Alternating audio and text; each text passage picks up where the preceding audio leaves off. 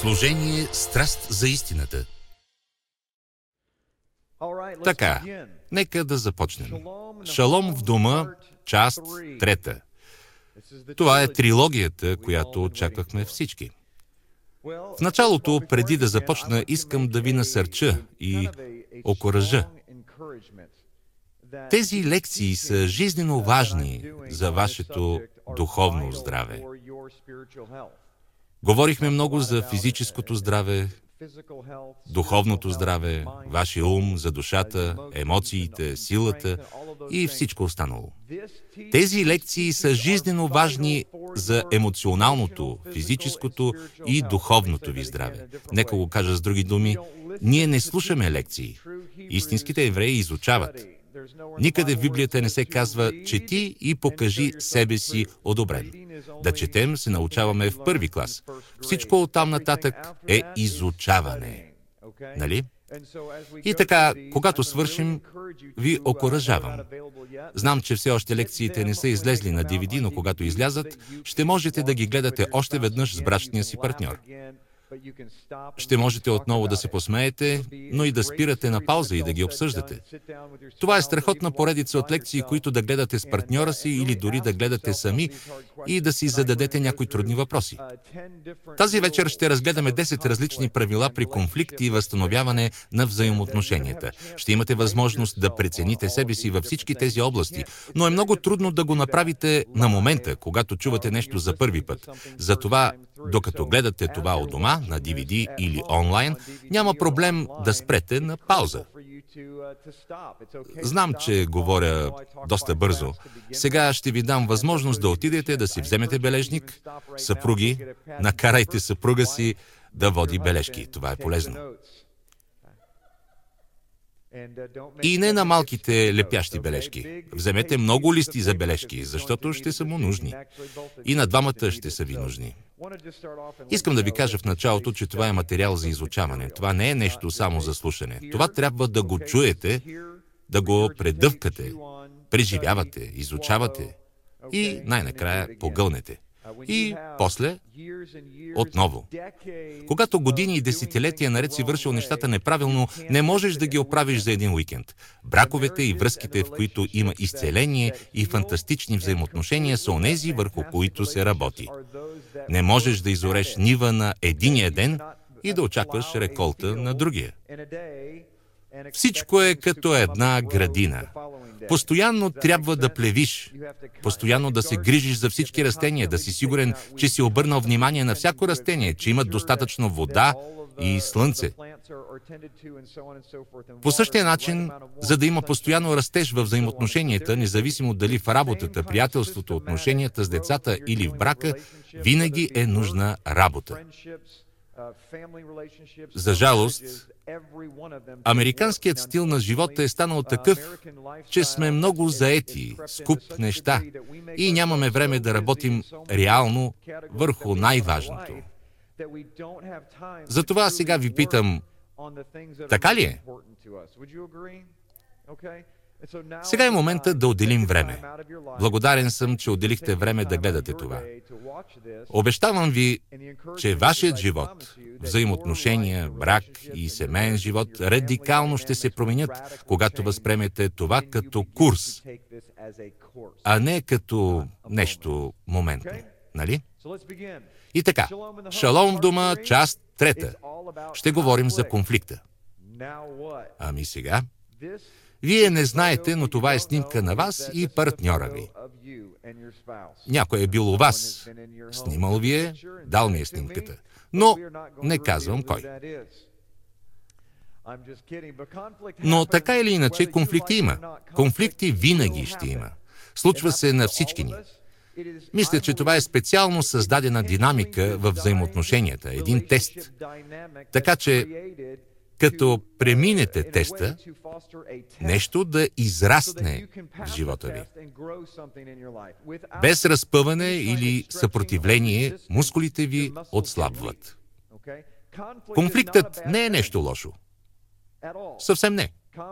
То е нещо фантастично, ако се справите с него по подходящ начин.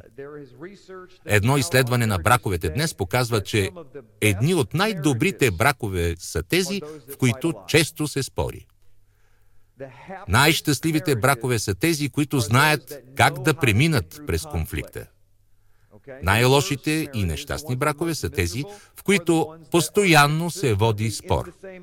Все едно е натисната пауза за ден-два и после се появява нов повод. Схващате ли? Всички се сблъскват с конфликти. Щастливи са онези, които знаят как да се справят с тях. Както всяка кола ще се щупи без смяна на маслото. Щастливи са колите, чието собственици на 6-7 хиляди километра им сменят маслото, почистват трансмисията и така нататък и така нататък. Не можете да се ожените и да си кажете, нещата ще се оправят от само себе си. Всичко ще бъде наред. Защото при 50% от вас това не се случва, а 80% от останалите 50% са нещастни и не се разделят само заради социалния натиск. Така че трябва да разберем конфликта. Затова записах 10 правила, които смятам, че ще са ви от помощ. Те не включват всичко. Целта им не е да оправят проблемите ви. Целта им е да ви посочат пътека как да си оправите проблемите, да преодолеете конфликтите. Номер едно. Това не е състезание кой е прав и кой греши. Ако разберете, че конфликтът не е съдилище, автоматично сте изминали 50% от пътя. Конфликтът е създаден от Твореца, за да разберете тези представители от друг вид, от различна планета. Целта на конфликта е да приближим Марс и Венера тук, на Земята, нали? Правило номер едно. Това не е състезание кой е прав и кой греши. За жалост, мъжете са страхотни прокурори. Познавам и жени страхотни прокурори. Много често единият от двамата непременно превръща спора в съдебна зала за секунди. Само чакат да кажете нещо, срещу което да се противопоставят и се превръща почти в игра на обвинение. Писанието казва в Матей 18.15 чудесен стих за начало и ако ти съгреши брат ти, иди, покажи му вината му между тебе и него самичък. Ако те послуша, спечелил си брат си. Като пастир и водач на служение ще ви кажа, че това със сигурност е най-пренебрегваният и погрешно използван стих от 18 глава на Матея. Когато сте обидени, от вас се изисква да отидете при брат си, ако все още обидата стои. Какво имам предвид с това? Понякога може да сте толкова зрели духовно, че дори когато сте обидени, да осъзнаете, че другият не го е направил нарочно и няколко минути след това да простите. И всичко да отмине, без да обръщате особено внимание на това. А друг човек, който знае, че трябва да бъде духовен, че другият вероятно не го е направил нарочно и се опитва да прости, но дълбоко в себе си знае, че обидата е там и тя е като бележка в списъка. И така, познавате ли хора, които имат сякаш списък, водят бележки в течение на години? И един ден вие, мъже, често сте се сблъсквали с това. Един ден, месеци, по-късно хартията и свършва. И тя изведнъж вади списъка. И ето ви списък от последните 14 месеца с всяко отделно ваше провинение. Вие сте мислили, че тя ви е простила, защото не се справяте с конфликта, разрешаването и прошката по правилен начин. Налага се да говорим за това, защото Матей 18.15 говори много ясно, че ако имаш нещо против брат си, отиваш при него. Ще говорим как след малко. И ще разберете, че в 90% от случаите има недоразумение или липсваща информация. И щом получите информация, падат стените. Трябва да изпълняваме Матей 18.15. Знам, че повечето хора не са като Джим Стейли и нямат проблем с конфликтите. Аз обичам конфликтите. Знаете ли защо? Не, че започвам конфликти. Искам да знам какво мислят хората. Виждам в конфликта възможност за неговото разрешаване. Не искам конфликт без решение. Всеки конфликт може да бъде разрешен. Просто едната страна трябва да се смири. Това е. Когато едната страна се смири, другата накрая също се смирява. Толкова е просто. Проблемът е, че и двете страни стават прокурори и няма край. И така, изводът – отидете при брат си с любов.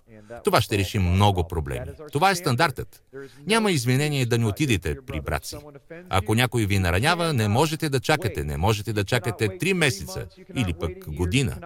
Не можете просто да го забравите. В момента, в който кажете, аз ще го забравя, нарушавате писанията. Давате на неприятеля място в живота си. Не можете да нарушавате писанията и да имате благословение в живота си. Невъзможно е, без значение на колко години сте или колко сте зрели духовно. Това е на практика невъзможно. Срещнал съм само няколко души, които са толкова духовно зрели, че когато някой ги обиди, могат веднага да простят, защото истинската духовна зрялост не може да се засяга. Няма как да изпитате обида, когато сте истински духовно зрели, защото само гордостта и егоизмът могат да се обиждат. Ще го докажа по-нататък. Не можете да се обиждате, ако сте напълно смирени, защото винаги ще мислите най-доброто за другия. Ще мислите, че ви липсва информация. Вероятно има нещо, което не знам. Може би е имал лош ден. И така нататък, и така нататък. Винаги ще търсите оправдание за другия. Но понеже сме хора и не сме Ешуа, затова е този стих. Отидете при брат си и разрешете нещата, защото повечето от нас не са така зрели. И аз съм в това число. Аз познавам себе си. Аз ще преживявам и премислям тази информация. Ще започна да сънувам този човек. Месец по-късно това, което е направил, ще изглежда пет пъти по-голямо в ума ми. Има ли тук такива, чието разум прибавя още нещо към това, което се е случило и скоро това толкова се различава от реалността, че когато разговаряте с този човек, то вие даже се смущавате от това, че историята по някакъв начин се е изменила. Дайте на неприятеля достатъчно време и той ще пребоеди са реалността. Повечето от нас знаем, че според писанията трябва да отидем при своя брат, да му кажем, че сме наранени, но ето какво правим. Знаем кой държи тигана. Точно това и правим. Удряме хората по главите със своите обиди. Когато отидете при някого и го ударите по главата с тигана, каква ще е първата му реакция? Аз също ще грабна тигана. И скоро се разразява война на тиганите в кухнята. Не бива да го допускаме, защото всеки път, когато бъде изваден меч, по подразбиране се задейства принципът «бягай или се бий», който е вграден във всяко човешко същество. Незабавно този адреналин, тази мисъл атакува мозъка. Защити се. Това е меч, приличаше на тиган, но си беше меч. Грабвай бързо меча. Адреналинът се излива, Кръв се помпи към сърцето, мечът е изваден и ето ви брачен спор, ето ви спор във взаимоотношенията. Всеки път, когато извадите меча, другият ще грабне своя. Единственият начин да се избегне войната е някой да остави тигана. След малко ще говорим как, защото по-лесно е да се каже, отколкото да се извърши. Но в крайна сметка, ако систематично правим някои неща, ще елиминираме някои проблеми. И така да започваме. Обидно ми е. Чували ли сте това, мъже? О, обидихте, защото казах какво мисля. Да бе чуло това, което премълчавам. Ако знаехте какво всъщност си мисли другият, наистина щяхте да се обидите. Ако се обиждате от мнението на другия, тогава знайте, че за всяко изречено мнение има 10 други, които те си мислят. Вероятно са 10 пъти по-лоши. Много важно е да се справим с конфликта и с взаимоотношенията. Да се справим не само с конфликта. Някои от правилата, които ще споделя тази вечер с вас, ще ви помогнат в отношенията с хората. Колко от вас имате приятели? Колко от вас искате да влияете на хората? Препоръчвам ви книгата «Как да печелите приятели и да влияете на хората» от Дел Карнеги, която е написал през 1936, ако не се лъжа. Чел съм я около 10 пъти, защото моето призвание е да влияе на хората. Така заглавието привлече вниманието ми. Вие влияете на хората. Знаете ли, че всеки човек, не водачът, а средностатистическият човек, влияе непосредствено. Трудно ще го повярвате, не косвено, чрез познати, а непосредствено повлиява за целия си живот на 200 души. Вие ще промените посоката на нечи живот 200 пъти. И то без значение кой сте. Средностатистическият човек ще повлияе на 200 души непосредствено. В такъв случай, ако държим конците на живота на 200 души, трябва да сме сигурни, че ги насочваме в правилната посока, че ги връщаме обратно към завета. Последното, което искаме е да бъдем съкрушени, когато открием в деня на съда, че този един човек, пред когото сме затворили вратата, когато сме засекли на магистралата, в този ден е извършил самоубийство, защото това е била капката, от която е преляла чашата. Този човек 15 пъти в този ден е чул от жена си, от шефа си, ти си некадърник, мразете, вие сте го засекли на магистралата без дори да сте осъзнали. И така сте станали катализатор, който е променил живота му. Според статистическата вероятност, това вече се е случило с някой от присъстващите в залата днес. Според статистиката, вероятно някой се е самоубил заради нещо, което вие сте казали или направили в живота си, което да го подтикне към такава постъпка. Може би не е било последната капка, но частично е подпомогнало това, започвайки от гимназията и през целия му живот. Дори не искам да знам колко хора аз съм прегазил през живота си. Така че това, което ще научим днес, е много важно. И така, тя е обидена. Идва при вас, мила и спокойна, нали момчета? Нима жена ви не идва при вас винаги с Скъпи, заставам пред теб с любимата ти чаша кафе, с твоите пантофи, да разтрия краката ти, докато гледаш футболния матч. Когато разтрия краката ти, ще ти разтрия и врата. Това ми е работата.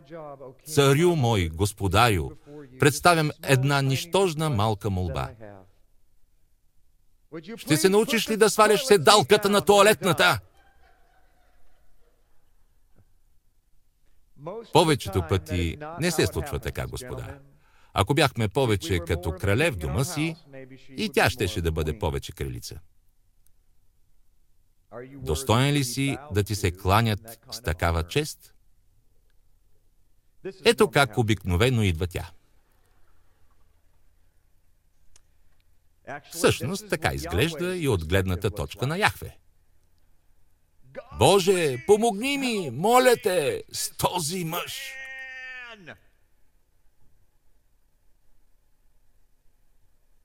Сигурно става въпрос за онзи женен мъж от лекцията с нощи.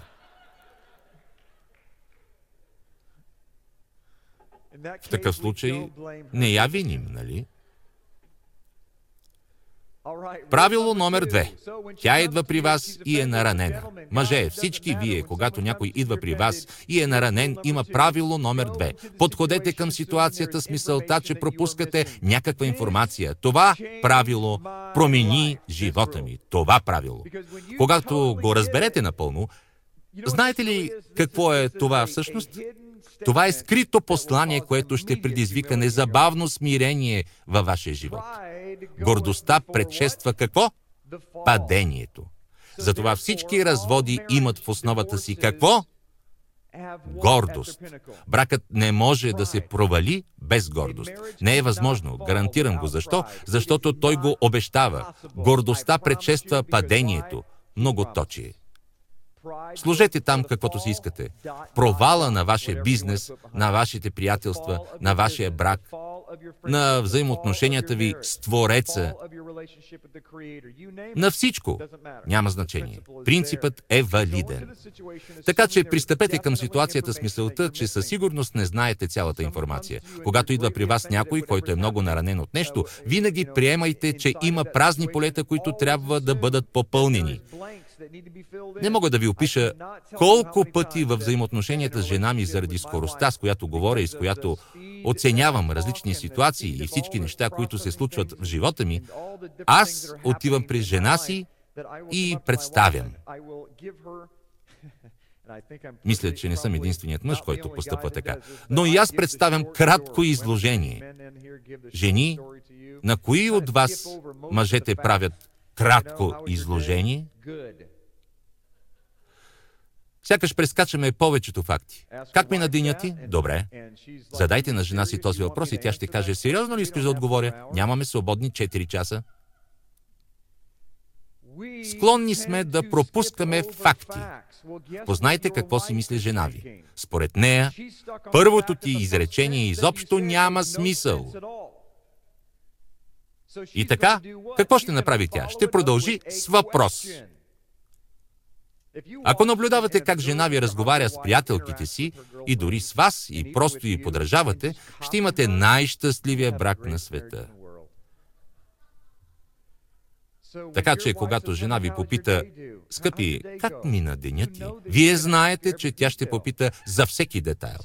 Затова просто кажете, първо влязох в офиса и Джон, впрочем, трябваше да видиш косата му, фантастична е, не съм виждал такава коса, има нова прическа, отясно си е направил кичори, купил си нова риза, червена с метални копчета, целите блестяха.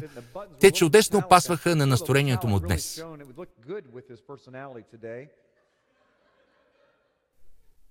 Правило номер две. В дадена ситуация приемайте, че ви липсва информация, защото винаги, винаги е така. Тя идва при вас, наранена е, просто задавайте въпроси ще видите, че нещо липсва, нещо, което не сте предполагали. Това се отнася и за дамите. Жени, нищо не предполагайте. В 99% от случаите вие също не знаете цялата информация, нали? Не се заяждам с мъжете, говоря за мъжете, защото често сме в дъното на проблема. Но жени, за танца са нужни двама, нали? За танца са нужни двама. Така е. Още не съм срещнал жена, която да няма правилен подход. Каквито и ангелски крила да имат на гърба си, те здраво отстояват своите позиции.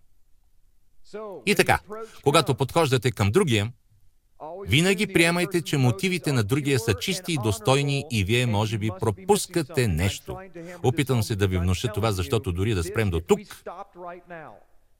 Всъщност това трябва да е 10-седмичен курс по една точка седмично, защото не можем да работим над повече от едно нещо.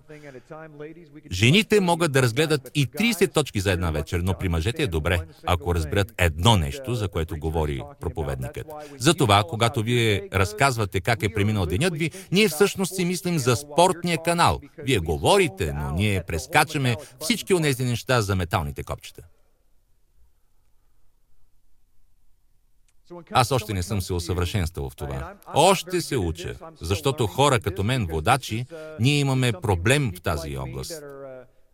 Ще бъда искрен. Ще работя на това до края на живота си, защото през повечето време на моята работа тук показвам благочестие, но постоянно съм атакуван и не можете да си представите как.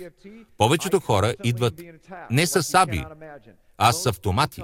С сабите се справям, но автоматите се прицелват от ъглите по тъмните алеи и аз не ги виждам. Така че съм свикнал да бъда атакуван постоянно заради посланието си и съм издигнал защити, готов за война. Но всъщност, ако погледнете към този, който ви напада, и просто предположите за момент, че този човек има чисти мотиви, не се опитвайте да гадаете какви са тези мотиви. Приемете, че са честни, че мотивите им са чисти и са дошли, за да ви дадат повече информация. Дори ако идват при вас погрешно отношение, трябва да се вслушате, защото първо Коринтияни, 13 глава ви казва да ги приемате. Това е главата за любовта. Трябва да смятаме, че хората имат правилен и достоен мотив. Така ще им помогнете да запазят своето достоинство. Това е много важно. Трябва да им позволите да запазят достоинството си, иначе няма никога да отстъпят. Трябва да им оставите отворена врата да се освободят от унижението, което може би чувстват, ако вие имате информацията, от която се нуждаят те. Обикновено, когато някой дойде при нас ядосен и наранен и ние знаем, че този човек греши, вместо учтиво и любезно да му дадем информацията, от която се нуждае, вземаме информацията, оставяме я назад, грабваме сабята и сме готови за голяма война. А на тях им е нужна само правилната информация. Това е все едно жена ви да излезе или шефът ви да излезе и да види, че колата му е ударена и да приеме, че вие сте го направили. Защото по колата му има синя боя, а колата ви е синя.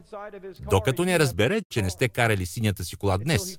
Някой друг го е направил. Нали? Ако той дойде при вас и се развика, първата ви реакция ще бъде да се защитите. Пада му се заради начина по който е дошъл при вас. Но това си е негов грях и той се отговаря за него. Вашата отговорност е да кажете «Съжалявам, разбирам те». Впрочем, трябва да научите на изуст тези думи. Господине, госпожо скъпа, напълно разбирам как се чувстваш. На твое място щях да се чувствам по същия начин, защото на тяхно място наистина щях да се чувствате така. Щяхте да сте като тях, така е. На твое място щях да се чувствам по същия начин. Знаеш ли, че така и така липсващата информация, мисля, че те интересува, защото ще погледнеш на ситуацията по друг начин. Днес не съм карал синята си кола, иначе щеше да е разбираемо, защото мисля, че съм аз, но днес карам червената кола. Някой друг го е направил. Искаш ли да ти помогна да намерим кой е? Какво направих? Чрез реакцията си му позволявам да запази достоинството си и го обезоръжавам, защото му давам информацията, която той дори не е знаел, че му е нужна. Не може да се сърди. Господа, бъдете любезни. Дайте възможност да има правилни мотиви и осигурете път за отстъпление. Същото се отнася и за важени. Първата ми мисъл трябва да бъде сигурно има нещо, което не ми е известно. Момчета, спанахте ли? Мога ли да продължа? Сигурно има нещо, което не ми е известно. Да го кажем заедно. Сигурно има нещо, което не ми е известно. Насън го сънувайте. Повтаряйте си го в колата, на път за вкъщи. Какво, мислите, че се шегувам ли? Преди да се прибера, спирам колата. Дори жена ми не знае за това. Спирам пред къщи и буквално се моля и си преговарям няколко неща, които са в списъка ми. Когато влезеш, не отивай в спалнята. Попитай я, има ли нужда от помощ. Сигурно има нещо, което не ти е известно. Защото тя със сигурност ще е наранена от нещо, което съм направил в някой момент. Нещо съм направил, от което чашата е преляла и сега ще се излее върху мен. Трябва да се справя по правилния начин. И така нататък, и така нататък. Подготви се. Жена ми е много внимателна. Тя е невероятна жена. Не се сблъсквам с много от нещата, с които се сблъскват други мъже, но правя каквото мога, за да показвам любов към жена си. И се боря с зъби и ногти през последните 16 години, за да бъда съпругът, който трябва да бъда. Наполовина съм постигнал целта си. Според майка ми, само след две години вече ще съм пораснал. Нали казват, че не се налага да порастваш преди да станеш на 40. Мъжете не порастват, докато не станат поне на 40. Аз съм на 38. Значи ми остават още две години. Повярвайте, жена ми брои всеки оставащ ден. Месец след месец. Ето го заявлението. Вероятно пропускам нещо тук. Вероятно има недоразумение. Ще ми помогнеш ли да разбера? Или, може би, колко пъти се е случвало това? Тя стои на дивана, вие влизате. Здравей, скъпа, тя не отговаря, посреща ви с прословутото ледено мълчание. Най-добре е да кажете, скъпа, виждам, че си наранена. Нещо не е наред.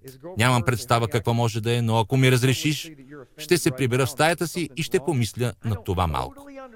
Защото каквото и друго да кажете, то може би и ще бъде използвано против вас. Гарантирам го. И по-добре се оттеглете в стаята си, възможно най-бързо. Това е полезно. Там ще се молите. Вместо да приемате, че имате цялата информация, първо потърсете липсващата информация. Това е много важно, момчета. Наистина важно. Много, много важно. Който и да сте, може да се отнася за приятел, колега, някой влиза в офиса след ужасен ден. Погледнете отвъд гнева. Вижте болката и ги спасете. Като вярващ в Йешуа, Месията Исус Христос, вие сте като спасители на плажа. Почти всички наоколо се носят в море на лошо богословие, в един токсичен свят и имат нужда да бъдат спасени. И не се изненадвайте, когато хората изсипят върху вас всичките си проблеми. Понякога идват под формата на сълзи, под формата на гняв, понякога под формата на тигани, под всякакви различни форми. Но в крайна сметка, точно както говори господина днес след обед, всяка болест може да бъде открита на клетъчно ниво, макар да се изразява по милиони различни начини. В крайна сметка, това е една и съща болест. Повярвайте, това е обида, болка и травма. Когато сядам и отделям малко време за хората, за брачните им проблеми, няма значение какъв е проблемът. Някои хора смятат, че съм добър брачен съветник. Не е така. Толкова съм необучен за тези неща. Просто вярвам, че имаме един и същ проблем на клетъчно ниво. Затова сядам и слушам всички проблеми, всички неща, които излизат. И разрешението е едно и също почти за всеки отделен човек. Върнете се на клетъчно ниво. Когато е навлязла в живота ви вредата и токсините, премахнете токсините, изцелете себе си. Върнете се при баща си, жена си, мъжа си, приятеля си. Един и същи отговор всеки път. Трябва да се върнете там, където токсините са влезли в тялото ви. Може да е заради наследствен грях, заради травма, заради твой личен грях. Просто е. Това са всичките ми тайни като брачен съветник. Върнете се към тези три. Намерете къде е започнало всичко. Молете се в този момент. Премахнете проклятието, травмата, спомена. Внесете прошка и се покайте за личните грехове. И всичко започва да се изцелява само, защото тялото на духовно ниво може да се излекува по невероятен начин и да се върне при Отца, ако премахнете присъствието на неприятеля от живота си. Така че когато някой дойде при нас, много наранен и ядосан, първата ни реакция е и ние да се ядосаме. Това е защото сме слепи, не виждаме проблемите и болката им. Когато Йешуа казва на учениците си, аз ще умра за вас, моменталната реакция на Петър беше, о, не, не и докато аз наблюдавам. Ти си моят равин, аз съм твоят талмудин един от твоите ученици. Няма да допусна това да се случи. А Ешуа казва, застани зад мен, Хасатан. Той дори не говореше за Петър, защото той със свръхестественото си зрение видя, че нечист дух говореше в ухото на Петър и той просто казваше това, което чуваше. Следващия път, когато жена ви дойде при вас, много ядосана, или мъжът ви, погледнете отвъд това, приемете, че не знаете цялата информация и предположете, че може би нечист дух и влияе. Има болка, има нараняване. Трябва да ги откриете. В брачното консултиране давам аналогия за тази концепция, защото, господа, именно така всъщност постъпваме. Когато съпругите ни страдат или са ядосени, обвиняват ни или просто са наранени, може би плачат. Това е просто защото са засегнати техните чувства. Това е все едно да лежите в леглото и тя не е покрита с одяло. Зима е. И тя казва, че е студено. Какво правите обикновено вие? Придърпвате си цялото одяло. Когато от нас се очаква да й дадем одяло и да я покрием. Библията казва в 1 Коринтияни 13 глава, че любовта покрива. Тя търпи и премълчава всичко. Това означава, че тя предпазва. Когато видим някой да съгрешава, първият ни инстинкт, естественият човешки инстинкт е да клюкарстваме и да разкриваме, да излагаме наяве. Това не е библейското разбиране как да се справяме с греха. Според стиха в Матей 18, с който започнахме, вие отивате при човека и покривате, предпазвате го, защото този човек страда и има нужда да бъде освободен от оковите. О, този човек ме обиди. Ще кажа на всички. Кой пожарникар отива в горящ дом и казва, не мога да повярвам, има пожара, ще кажа на всички съседи. Съседите вече знаят. Затова са ти се обадили. Ти си пожарникарят. Дами и господа, вие сте пожарникарите. Вие сте пожарникарите във вашия живот. Никой друг няма да изгаси пожара. Ако Яхве ви покаже някой, който е наранен, това по подразбиране е покана да се присъедините към него и да угасите този огън. Виж отвъд гнева и болката я спаси. Спаси я. Спомняте ли си от снощи 22-те минути? Как бихте забравили? Смях се самичък почти през целия път до вкъщи. Не можах да заспя. Но нека ви кажа, тези 22 минути са реалност. Имам приятел, който е спасител на плажа и той ми каза как са обучени да помагат на хора, които се давят. Намирате се на дока и виждате на 10 метра от дока, че някой се дави. Какво правите? Какво правите? Няма спасителен пояс. Само вие сте там. Скачате и отивате да го спасите. Грешен отговор. Никой спасител не прави така. Това не е верният отговор. Ето какво ми каза той. Плуваш до човека и спираш, ако човекът е по-далеч. Иначе оставаш там, където си и чакаш, докато човекът почти потъне под водата. Знаете ли защо? Защото ако отида при него и той е възрастен човек, някой с моите размери и аз се приближа, а той е в паника, защото не може да плува, какво ще направи? Ще станете носеща се по водата стълбичка, защото човекът ще се хване за вас и ще започне да се катери по вас и ще ви удави.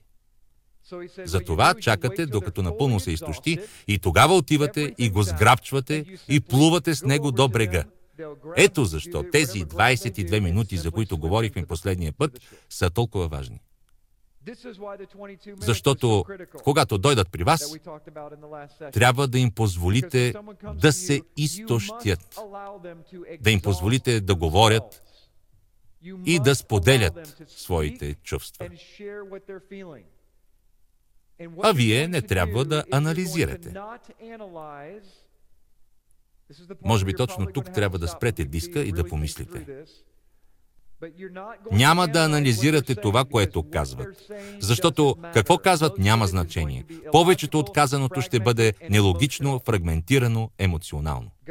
Мъже, ние не сме създадени да разбираме емоционалното, нелогичното и фрагментираното. Само на нас е позволено да говорим по този начин. Когато мъж изказва фрагментирани, нелогични твърдения, някак си ги разтълкуваме и ги разбираме. Всеки път. Когато жените говорят по този начин, ние изобщо не схващаме за какво говорят.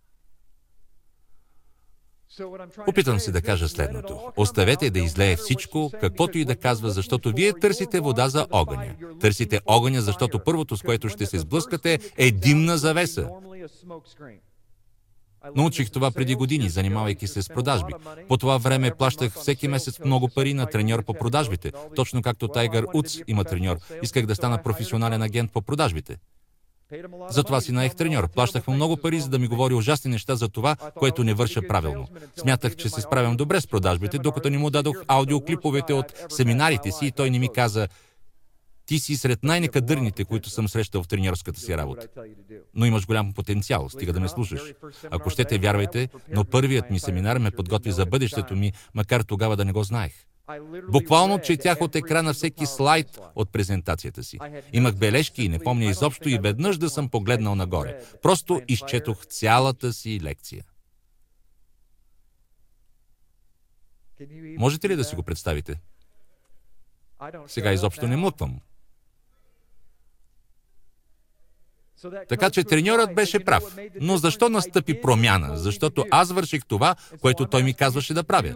Затова и аз искам от вас да правите това, което ви казвам като ваш духовен треньор. Не казвайте нито дума, когато някой дойде при вас с обидата си. Нека излеят всичко, което са насъбрали. Вие търсите нараняването. Какъв е истинският проблем?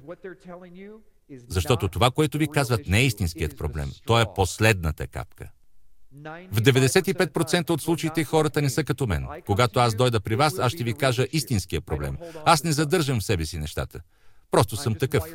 Има и други като мен. Аз съм обиден, аз ще дойда при вас, защото нямам времето, нито енергията, нито способността да задържам в себе си нещата, защото изобщо не мога да помня. Ще забравя. Ще съм ви ядосан и няма да си спомням защо. И като дете от детска градина, аз решавам проблема веднага. Но повечето хора, които не забравят със скоростта на светлината, просто задържат нещата. Те трупат обидите в своите бутилки. Трупат и трупат и трупат. Един ден ще сложат още едно парченце хартия и всичко ще експлодира и всички хартийки ще се разлетят. Но някой ден ще дойдат при вас с последната, а на вас ще ви се струва, че изобщо не е нещо сериозно. И това, господа, обяснява защо все казваме, скъпа, реагираш прекалено бурно, прекалено чувствителна си. Не е така. Не е така, защото вероятно просто и се е насъбрало. Затова гледайте отвъд думите и покрийте нараняването и болката. Няма значение за какво става въпрос. Може да сте прегазили скакалец на шосето, тя направо експлодира. Уверявам ви, това няма нищо общо с скакалеца. Така че, скъпа, Разбирам много добре какво чувстваш за този скакалец. На твое място, вероятно, щях да се чувствам по същия начин. Обясни ми повече, защо така се ядоса. Обясни ми и всичко ще бъде наред. Познайте какво ще последва. Следващата хартийка. Скъпа, разбирам напълно защо си така ядосана, че прегазих онази катеричка преди 4 месеца на твое място и аз сигурно щях да се чувствам така. Можеш ли да ми разкажеш повече за това? Вярвайте, че на практика вие позволявате. Тя дори не го осъзнава. Ще ви кажа една тайна. Вие се обръщате към онова, в което тя е най-силна. Да ви даде подробност. И така, задавайте въпроси. Жени, съгласни ли сте? Това добър съвет ли? Е? Задавайте въпроси. Тя ще ви дава повече подробности, повече контекст. Това ще ви подлодява понякога, но е добро за брака ви. Лекарите казват, че тялото се пристрастява към това, което правиш най-много. Ако го правиш достатъчно често с партньора си или с приятеля си, ще се пристрастиш към подробната информация и ще стане радост да имате дълги разговори с него или нея. Погледнете отвъд гнева, вижте болката и я спасете. Ето какво казва тя. Не мога да те понасям. Толкова си жесток. Нарани чувствата ми, обиди ме и сега ще те настъпя по болното място. Ето какво в действителност казва тя. Страдам, искам да видиш, че ми е студено и имам нужда да ме покриеш с любов и милост, макар да реагирах по този начин. Моля те, покажи, че чувствата ми са нормални, вместо да спориш с мен и да ме убеждаваш, че греша. И всичко ще приключи за пет минути. Дами, да опитаме още веднъж всички едновременно. Едно, две, три. Амин. Точно това казвате. Ако само можем да го чуем, щеше да е супер, ако имахме намордници. Не, това не е добро сравнение. Да имаше у мъжете нещо, което да сложат на ушите си и което да превежда това, което действително казвате. То животът ни щеше да бъде много по-лесен. О, ти всъщност не ме мразиш. Ти мразиш чувството, което изпитваш, когато постъпвам така. Сега ми стана по-ясно. Как да спорим библейски? Това е великолепно. Запишете си числа 16.1. Нека поговорим за това, защото това е начинът по който трябва да спорим ние, мъжете. Обратното на това, на което са ни учили бащите ни в детството. А Корей, син на Исаар, син на Каат, Левиевия син, и Датан и Авиран, синове на Елияв и Он, син на Фалет, Ровимови потомци, като взеха хора. Тук има доста синове. Вдигнаха се против Моисей с 250 души от израелтяните, първенци на обществото. Не 250 нехрани майковци, а цвета на обществото. Най-отбраните мъже от двата и половина милиона събрани в подножието на планината Синай, именити мъже. Те ще отидат при Моисей, имат разни проблеми. Обидени са. Събраха се против Моисей и против Аарон и казаха им, поемате твърде много върху себе си, ласкателство. Фалшиво, неискрено. Цялото общество е свято, всеки един от тях и Яхве е сред тях. А защо възвисявате себе си над Господнето общество? А Моисей, като чу това, падна по лице. Чакайте, сигурно е преведено лошо, защото на нас, момчетата, ни се казва, че когато някой те обвини несправедливо, трябва да изпъчиш гърди, да свиеш пръсти в юмрук и да отстояваш твърдо своето, да не отстъпваш назад. Ще се защитаваш, ще поваляш, ще ги поставиш на мястото им. Защо? Защото си мъж. Уверявам ви, вие не сте мъжете. Той е мъжът. Това е Мойсей, водачът на най-голямото събрание в света. Може би след Йешуа, най-влиятелният човек, живял някога. Със сигурност сред първите пет. И каква беше мъжествената му реакция пред Корей, който се изпъчва пред него? Той пада по лице. Според мен, понеже имал духовни очи да види, че Яхве е зад него и вече е вдигнал юмрук, а не му се е искало да го ударят по главата. За е паднал на земята. Мъже, трябва да го направим. Когато някой дойде при вас обиден, паднете на земята. Затова казвам, че първото, което трябва да направим е да замълчим и да отидем да се молим поне за 22 минути. Идете и паднете по лице. Не казвайте нищо. Знаем, че Моисей не казва нито дума. Паднете по лице. Оставете ги да излеят всичко, да говорят и докато сте по лице, трябва да размишлявате над всяка дума, която казват, дори ако е придружена с рогатня.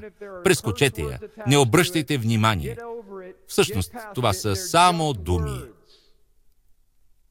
Не ви интересуват плочките или килима, в който са се препънали.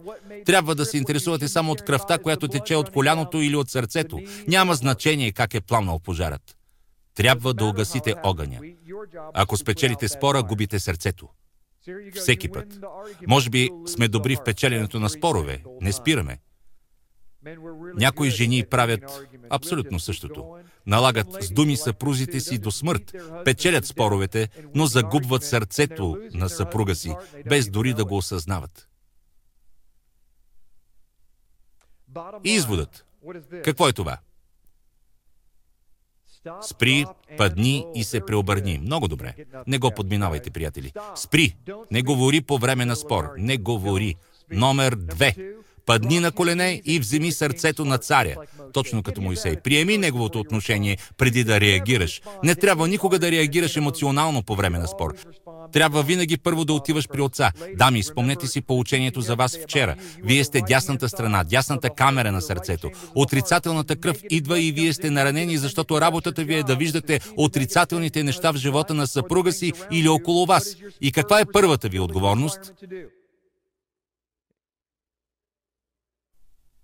Да отидете при белите дробове, да изпратите кръвта към дробовете, защото това е работата на сърцето. Трябва ви духа, духа на живия Бог най-напред. Тогава можете да отидете при своя цар, лявата страна на сърцето. Ще имате правилното отношение. Лявата страна също се отнася за вас. Ако по някаква причина тя не идва при вас по правилен начин, защото още се учи, още израства в ходенето си с отца, забравя да дойде при вас духа, не се отнася към царя си правилно, ваша отговорност е да го направите отидете. Трябва да отидете при своя цар. Паднете на колене и почувствайте сърцето на царя. Накрая, справете се с затрудненията и се обърнете към чувствата. Мъже, трябва да можете да посрещнете жена си, която идва и образно казано ви бие по гърдите. Ако не можете да понесете жена ви да ви бие по гърдите, идете във фитнеса и започнете да тренирате. Тя трябва да има правото да изкара наяве чувствата си така, както има нужда. Не казвам, че е правилно. Тя носи отговорност за това как се отнася с вас, но мисълта ми е следната. Щом вие сте духовният глава, то по подразбиране трябва да сте по-духовен и зрял и трябва да можете да се справите както и да постъпи тя, а не да я подминавате и да влушавате нещата още повече. Разбирате ли? Значи тя вдига скандал или приятелят ви вдига скандал или шефът ви. Трябва да сте толкова зрял духовно, че да кажете, ще се справя с това, защото вероятно има информация, която пропускам или тя пропуска. Трябва да проверим това и да покрием всичко с любов, така че никой да не види и аз ще й помогна или ще помогна на него да разреши проблема. Заедно ще разрешим проблема. Защото целта ви е да възстановите взаимоотношенията. Всичко е до духовните очи. Имате ли духовни очи да видите какво говори сега Яхве на църквата? А именно за мен главното е възстановяването, не съдът. Колкото повече научавате за святата Тора, първите страници, последните страници и цялата книга, сърцето ви трябва да бие за вашия ближен, брачен партньор или приятел. Възстановяване, не съд. Чести грешки, които правим. Първо, настояването, че сме прави, вместо да изправяме отношенията. Честа грешка. Да се обиждаме, преди да узнаем всички факти. Както казах преди, в 90% от случаите не бихме се обидили, ако знаехме абсолютно всички факти. Да не показваме същата благодат като тази, която сме получили отгоре. Затова Матей 7.1 казва, не съдете, за да не бъдете съдени, защото с каквато мярка мерите, с такава ще бъдете съдени. Искате ли да бъдете съдени по същия начин, да получите същия съд, какъвто показвате? Както се отнасяте към съпруга или съпругата си, така ще се отнасят към вас в деня на съда. Това е ужасно.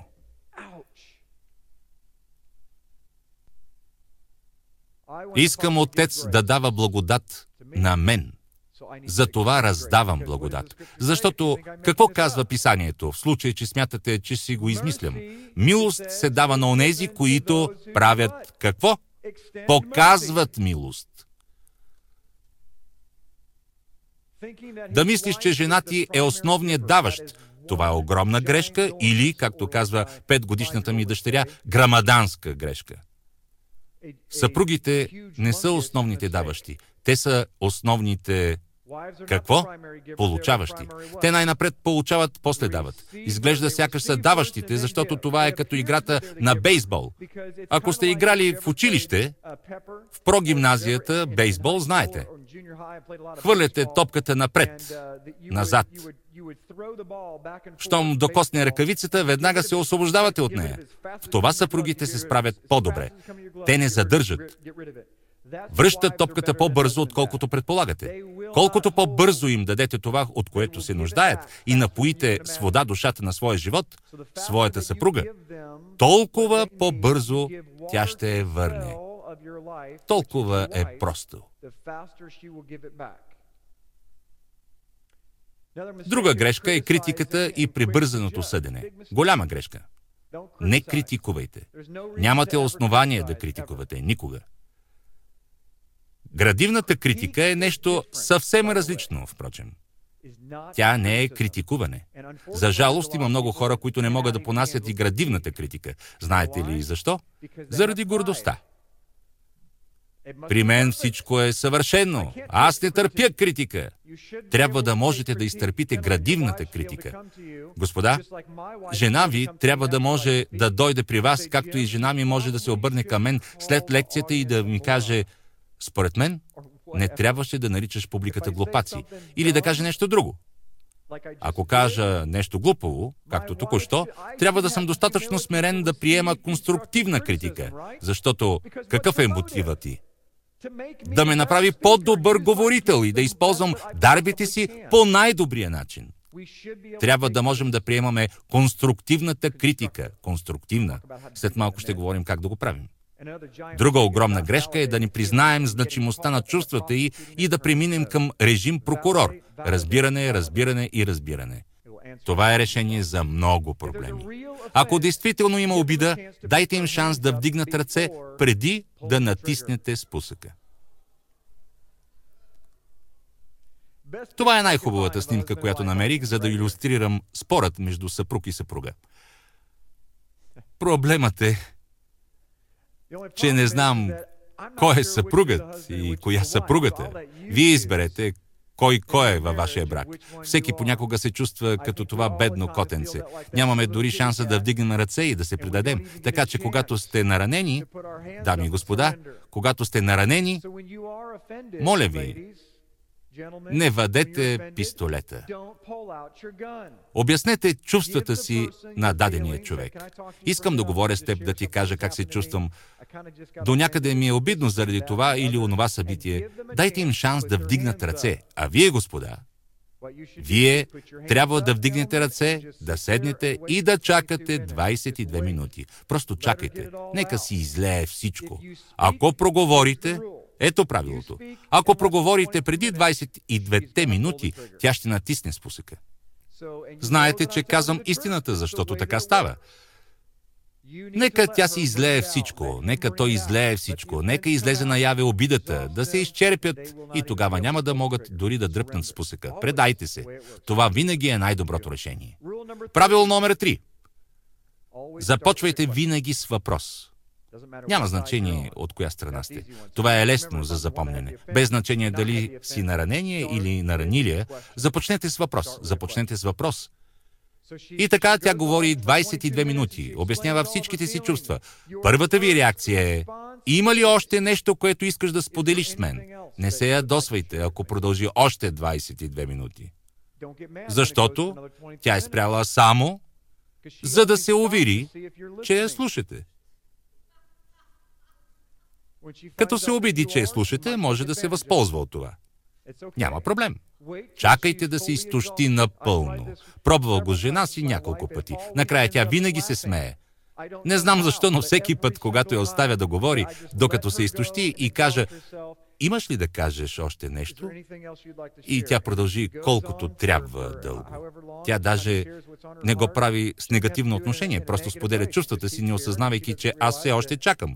След това тя спира и аз си задавам още един въпрос, а тя започва да се смее, защото не разбира защо го правя. Не е свикнала да не се защитавам, да не я прекъсвам, да няма контраобвинения за 15-те нелогични твърдения, които е произнесла първите 30 секунди от разговора ни. Направо е същисана. Така че, ако не искате през следващите 22 минути да разказва на някой друг, нека каже на вас. Защото така ще се случи, гарантирам. Ето един пример за ледено мълчание. Кой е мъжът и кой жената? Ето големият въпрос днес. Ледено мълчание. Ето това много ми харесва.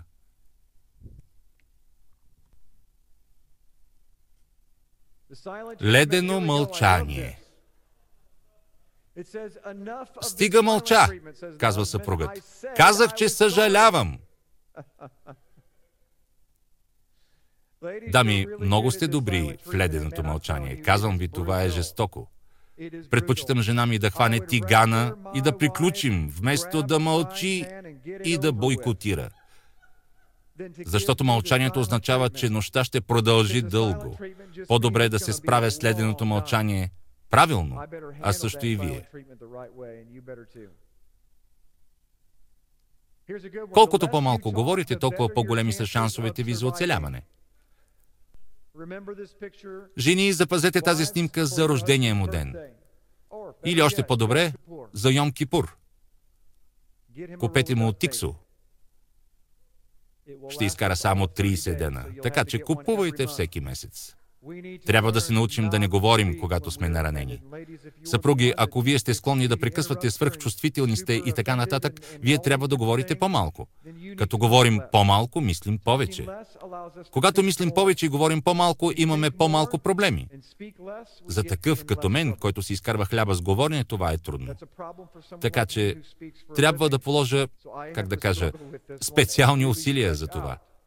Ако жена ми слуша в този момент, Скъпа, свърши ни тиксото. Правилният отговор е винаги правилният въпрос. Когато тя търси отговор, използвайте метода на Сократ. Задайте друг въпрос.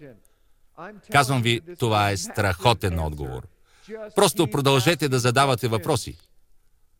Колкото повече въпроси задавате, толкова по-лесно ще излее тя на събраното в сърцето й. Тогава ще можете да я прегърнете, да поемете дълбоко дъх, да се покаете и да се извините за болката. Не непременно за всичко станало, но за болката, защото това иска тя да чуе.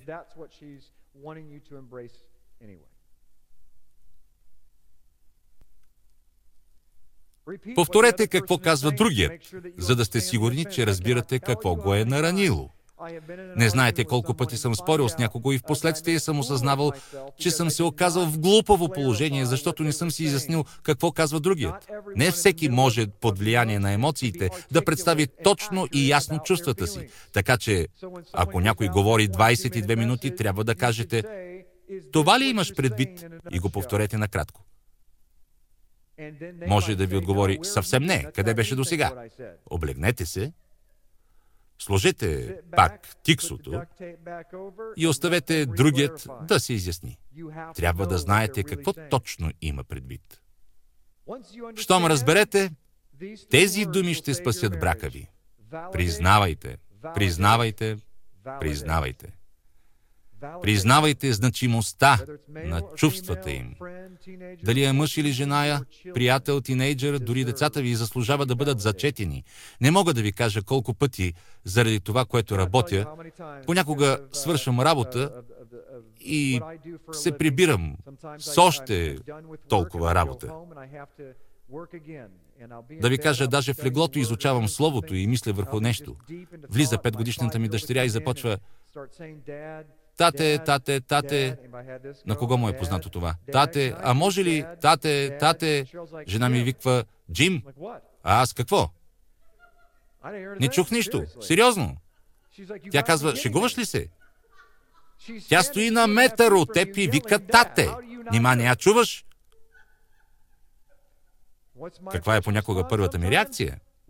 Какво? Това е неправилно защото тогава малката брадичка затреперва, а моето сърце се къса. Налага се да се обърна и да признае чувствата й. Защото за нея е много важно да нареди пъзел преди лягане или да чуе приказка за лека нощ. Колко пъти съм разбила сърцето на някоя от децата си? Да, Джим Стейли, пастор Джим, понякога не е много добър пастор на собствените си деца. Аз съм като всеки друг баща. Имам си своите моменти. Обичам децата си повече от всичко на света, но съм разбивал сърцата им понякога. Когато им викна, а после разбера, че тате, тате, тате... Впрочем, това е истинска история. Тате, тате, тате... Какво? Искам просто да те целуна за лека нощ. Това ще разбие сърцето и много бързо. Нежност, мекота. Признавайте, признавайте, признавайте чувствата им. Говорихме много за това. Обичам да говоря за децата, защото всички сме деца на живия Бог. Всички имаме нужда да се отнасят с нас като с деца. Няма значение какви грешки виждате в нея. Тя го чувства. Просто я прегърнете. Покажете, че разбирате чувствата й. Мъже, не трябва никога да бъдем зли към децата си. Не трябва никога към никого да сме груби. Това е нещо, върху което аз трябва постоянно да работя. Знам, че отец променя сърцето ми и се вълнувам от това, на което ме учи. Не съм по-различен от вас. Аз съм по-обикновен и грешен човек и от вас. Както казах и преди, давам повече дефекти, отколкото китайска пералня. Но мога да кажа, че страстно желая да бъда възможно най-добрият баща и съпруг. И ще изучавам собствените си лекции, за да го постигна. Логиката няма значение. Просто няма значение. Правило номер 4. Стигнахме до него. Слушайте.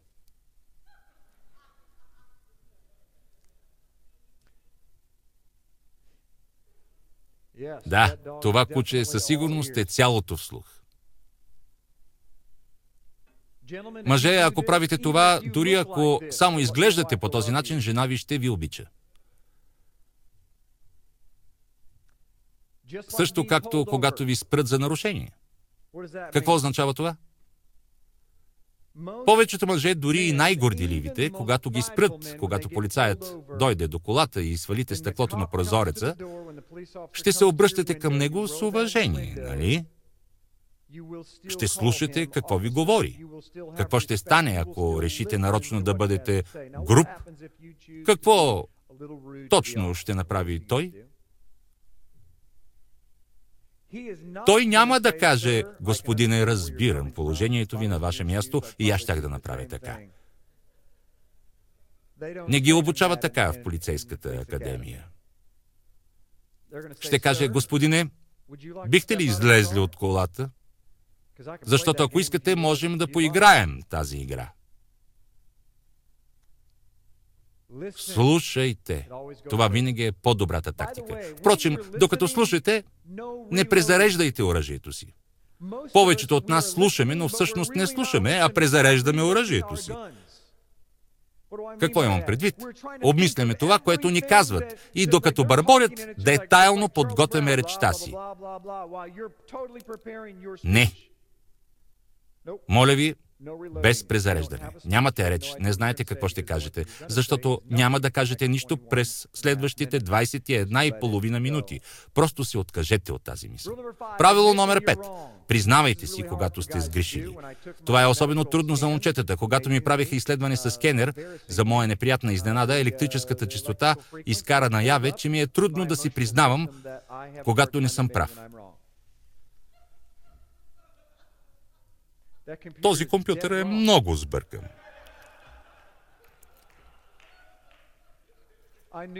Още тогава осъзнах, че всичко това е чиста измама. Ай. Или как ще речеш на брат си, остави ме да извадя сламката от окото ти, а ето в твоето око има греда. Лицемерецо, първо извади гредата от своето око и тогава ще видиш ясно, за да извадиш сламката от братовото си око.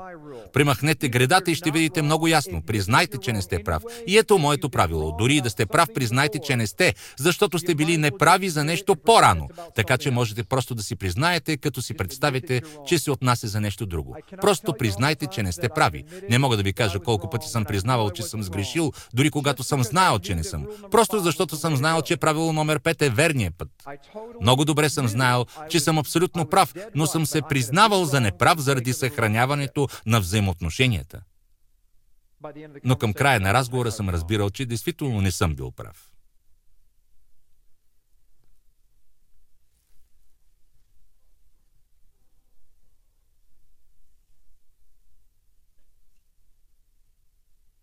Нека ви задам въпрос.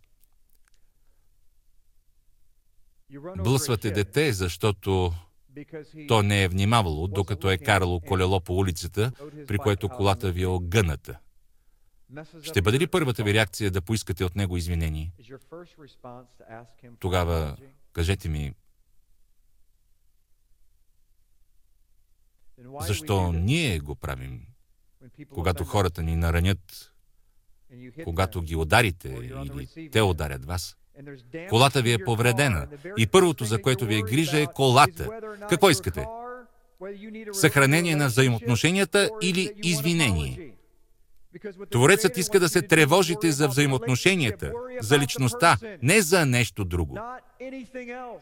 Нищо друго няма значение, освен това дали този човек ще оцелее след този сблъсък. Логично ли е това? Когато се карате или сте в конфликт, отношението ви трябва да бъде как да преминем през това, как да покажа любов към този човек в случая и как да преминем от другата страна в взаимоотношенията. Взаимоотношенията трябва да са единственото важно нещо. Прав или не, в момента, в който започнете да се защитавате, че сте прав, вече сте сгрешили. Можете да грешите и да сте прави едновременно. Чакай той да те защити. Него го бива в това. За жалост, ето как постъпваме. Първо съгрешаваме ние, а после другият съгрешава и съгрешава и съгрешава. Ето един добър пример. Съпругът допуска грешка. И да речем, че жената не реагира по най-правилния начин. Избухва и започва и тя да допуска грехове. Започва да обижда, а вие не реагирате правилно и също я обиждате. И в следващия момент вече се карате. Но сега вече предявявате 4-5 претенции към нея, които преди ги е нямало. Причината да го изобразя по този начин е, за да докажа, че всички нейни грехове произлизат от вашия грях. Ако вие още в самото начало не бяхте причинили обидата, то нямаше да ги има и тези грехове. Виждате ли логиката в това? В крайна сметка за това Яхве казва, че съпругът е глава на дома, капитанът на кораба и е отговорен за всичко на този кораб. Защото ако той напусне поста си и слезе някъде долу, някой трябва да поеме управлението. Нали така?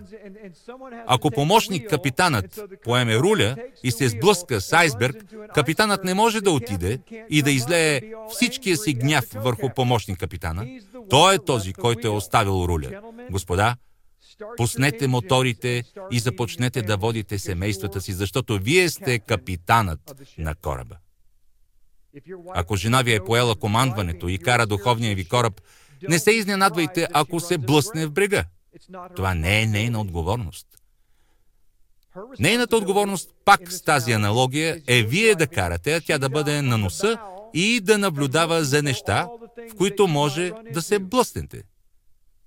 Тя влиза и ви казва, отпред има айсберг. Типичната ви реакция е, какви ги приказваш, луда ли си? Все негативна информация ми носиш. Не може ли веднъж да кажеш, че морето е синьо и аз се справям чудесно? Нейната работа е да бъде радарът. Тя си върши работата. Слушайте се. После признайте, че в думите има смисъл или в тези на приятеля ви, на шефа ви, или който и да е. Ако от вас е започнало, трябва да поемете отговорност, защото всеки един от нейните грехове е ваш. Това промени моето разбиране за някои конфликти във взаимоотношенията ми. За мен беше лесно да соча с пръст, защото можех да посоча конкретни неща, които другият беше сторил, без да се замислям, че той нямаше изобщо да допусне тези грешки, ако аз не бях извършил своите грешки. Така че в това са всъщност моите грехове. И трябва да се покая за неговите грехове. Всъщност, това направи Йешуа. Той умря за нашите грехове. Не беше длъжен да го прави. Той дори не беше ги предизвикал. Правило номер 6. Партньорът ви не е неприятелят. Ефесяни 6.12. Нашата борба не е срещу кръв и плът, а срещу началствата, срещу духовните сили на нечестието в небесните места. Вашият съпруг или съпруга не е неприятелят. Помнете целта. Взаимоотношенията ви накрая да са по-добри, отколкото в началото. Това е целта. Да завършите в зоната за отбелязване на точки. Не казах спалнята, а зоната за отбелязване на точки. Искаме да имаме по-добри взаимоотношения, по-дълбоки и по-близки взаимоотношения, а не да спечелим. Правило номер 7. Намерете общите неща. И двамата искате да преминете през това, да бъдете по-добри хора, да прославите отца и така нататък. Знаете, че има общи неща помежду ви. Намерете ги. Бъдете човек на изкуството. Бъдете креативен. Търсете това. Бъдете учен. Изведете бинокъла каквото е нужно като аналогия, което би ви помогнало, но когато се карате, трябва да намерите общото помежду ви. Защото не можете да стоите заедно, докато не стъпите на нещо общо. Останете свързани чрез това общо. Правило номер 8. Не се защитавайте. Говорихме за това правило през последните три лекции. Не се защитавайте. Само гордост е това да се защитаваш. И само ще накара другия също да се защитава. В момента, в който вдигнете ръце, за да се защитите, другият по подразбиране ще направи същото. Единственият проблем в това е, че когато удариш някого, той си казва, може да нямам друг шанс. Затова ще ударя по-силно. И започвате да се надпреварвате, докато не започнете да правите и казвате неща, за които не можете и да повярвате, че излизат от устата ви. Знаете за какво говоря? И не е задължително да е партньорът ви. Може да е някой приятел, например най-добрият ви приятел. Опитайте се искрено да разберете какво има предвид другият и му кажете, че разбирате колко е разстроен. И да не разбирате, казвам ви, приемете това. Защото така ще спечелите време, докато Светия Дух ви покаже точно какъв е проблемът, така че да го осъзнаете и да ги спасите да ги покриете, да покажете любов. Приемете грешката, поемете куршума. Като примера, който ви дадох с нощи от Дейвид. Робърт казва, един мой приятел сънувал сън, как носи съпругата си и върви през битка, през война и се опитва да представи жена си на царя от другата страна на бойното поле, който седи на трона си. Искате ли да представите жена си опърпана, окъсана и да използвате като щит за всичките куршуми, които летят към нея? Или искате да я представите като вие поемете всички куршуми? Не е много приятно, но ви казвам, така в деня на съда ще представите една съвършена невяста, за която сте се грижили. Така че няма значение дали сте прави или грешите, поемете куршума. Трудно е, но когато го направите, чувството е невероятно. И колкото и да е невероятно, казвам го абсолютно честно, че съм го правил. И когато го направя, в 100% от случаите, жена ми се смирява почти мигновено. Защото дълбоко в себе си човек знае дали е прав или не. И когато единият започне да се смирява, другият започва да осъзнава истината. Емоциите отихват, логиката се надига, духовността също. И изведнъж той е изоблечен от Руаха Кадеш, от Святия Дух, че трябва да се покае. Когато кажете, грешката е изцяло моя, не трябваше да го правя, поемам цялата отговорност. Ако не бях поступил така, нямаше да сме в тази каша. Дори ако ви се струва, че не сте сторили нищо неправилно, в някой момент вашият съпруг или съпруга, приятел или шеф ще ви каже, не си виновен само ти, аз също имам вина. Казвам ви, почти винаги дава резултати.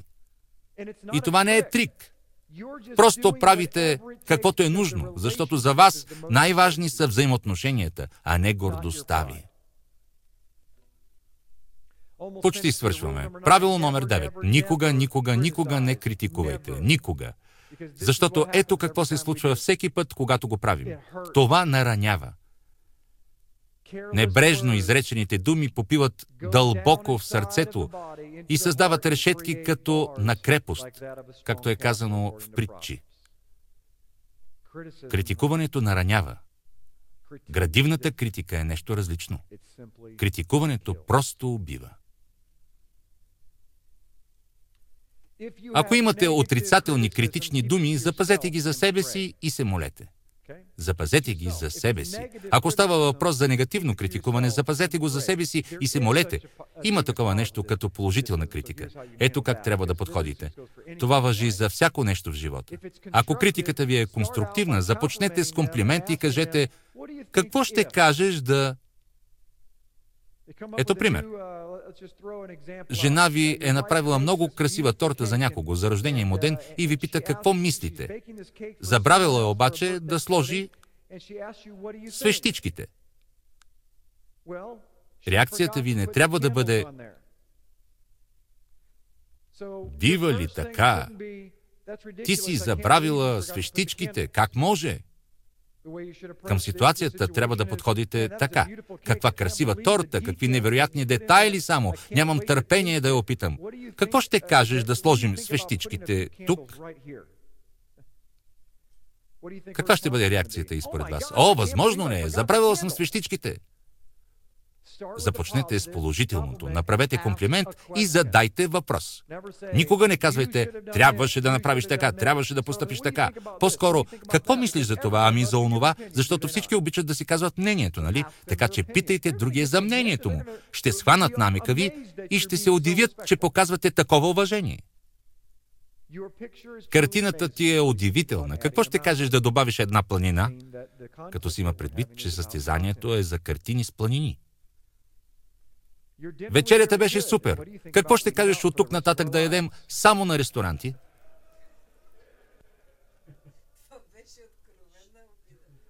Последното предлагам да не го използвате.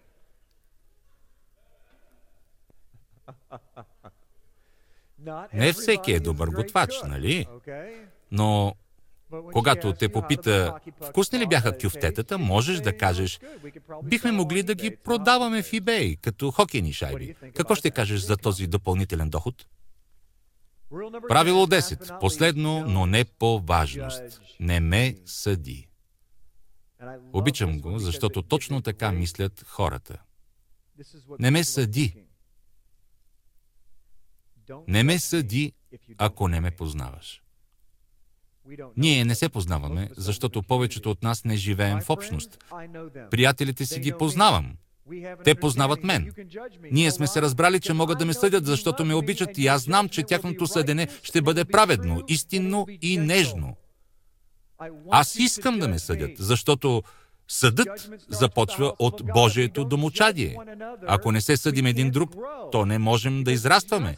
Когато казвам съдя, вие мислите за думата осъждам, защото така са ни учили според гръцката традиция. Но когато попитам жена си, добре ли ми стои тази риза, как изглежда, аз искам от нея да съди. Така е, нали? Трябва да можем да отсъждаме, но не съдете някого, когато не познавате. И не казах да критикуваме. Да поговорим за това за момент. Харесвам това. Да съдиш някого не определя какъв е той, определя какъв си ти. Начинът по който съдите другия определя какъв сте вие. Защото вие не познавате този човек, не знаете нищо за него. Мислете най-доброто за хората. Ето няколко примера. Може би са ядосани, защото брачният им партньор проявява насилие. Мислили ли сте някога за това? Може би жената в съседния офис е ядосана и постоянно псува, защото мъжът ти у дома и изневерява и е бие. Така че нейната болка и нарушение на клетъчно ниво се проявяват в гняв, физически и емоционално. Ами проститутката? Дали не е принудена да проституира, защото е била отвлечена като малко момиче? Тя не знае друг живот. Това се случва всеки ден, дами и господа, по света. Вие не знаете историите на хората. Често при разговор с тези жени проститутки откриват, че над 70% от тях са били сексуално малтретирани от своите бащи, а ние ги съдим колко са ужасни. Затова трябва да спрем и да благодарим на нашия жив Бог, че не сме на тяхно място и да се молим за тях, да им послужим. Ешуа щеше да бъде на ъгъла на улицата и щеше да им служи. Той го направи всъщност край един кладенец. Може би ви е засякал на магистралата, защото приятелят му е в болницата. Замислили ли сте се за това? Човекът с 120 км в час, когато току-що сте нарекли с обидни думи, защото ви е засякал и сте натиснали спирачки, може би го е направил, защото току-що са му се обадили, че жена му е катастрофирала и има 15 минути да стигне до нея, защото умира. Защо психиката ни е такава, че първата ни мисъл е отрицателна? Защо всичко, което ни се случва, се филтрира през това негативно лошо отношение? Защо когато по време на хваление слизам в офиса си, някой ме осъжда и казва, защо той не е тук да хвали Бога, без да знае, че наглеждам две годишното си дете, което спи в офиса ми и в същото време гледам службата и хваля Бога в офиса си. Защо първото, което ни идва на ум, е веднага да осъдим? Защо става така, дами и господа? Първото, което трябва да направим, е да помислим. Трябва да има нещо, което не знам. Трябва да започнем да мислим положително. Говорихме много тази седмица как с думите си носим живот, издигаме хората. Нека говорим това, което ги благославя, както е на иврит. Когато правителството направи нещо, което не ни харесва, изглежда сякаш дадена страна прави нещо, а ние постъпваме по този начин. Първо сме склонни, аз включително, да попитаме защо не направим нещо. Но всъщност трябва да кажем, сигурно има информация, която не знам. Трябва да има информация, която не знам. Приемете, че ви липсва информация. Може би съгрешават, защото неприятелят се възползва от тях, без те да осъзнават. Още сега ще се помоля за тях. Може би съгрешават, защото неприятелят се възползва от тях и те дори не го осъзнават. Аз ще се моля за тях още сега. Изводът. Първо гледайте на мислите на другия с уважение и искрен интерес.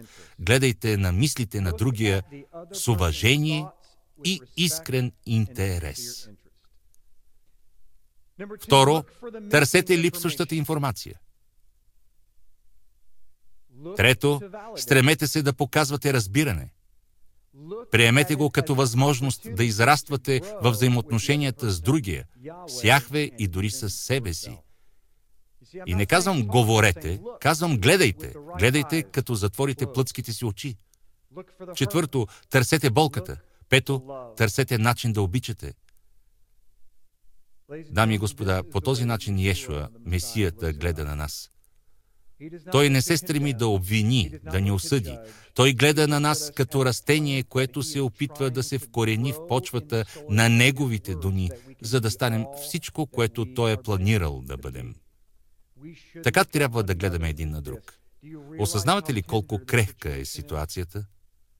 Почвата е плитка. Растението е младо.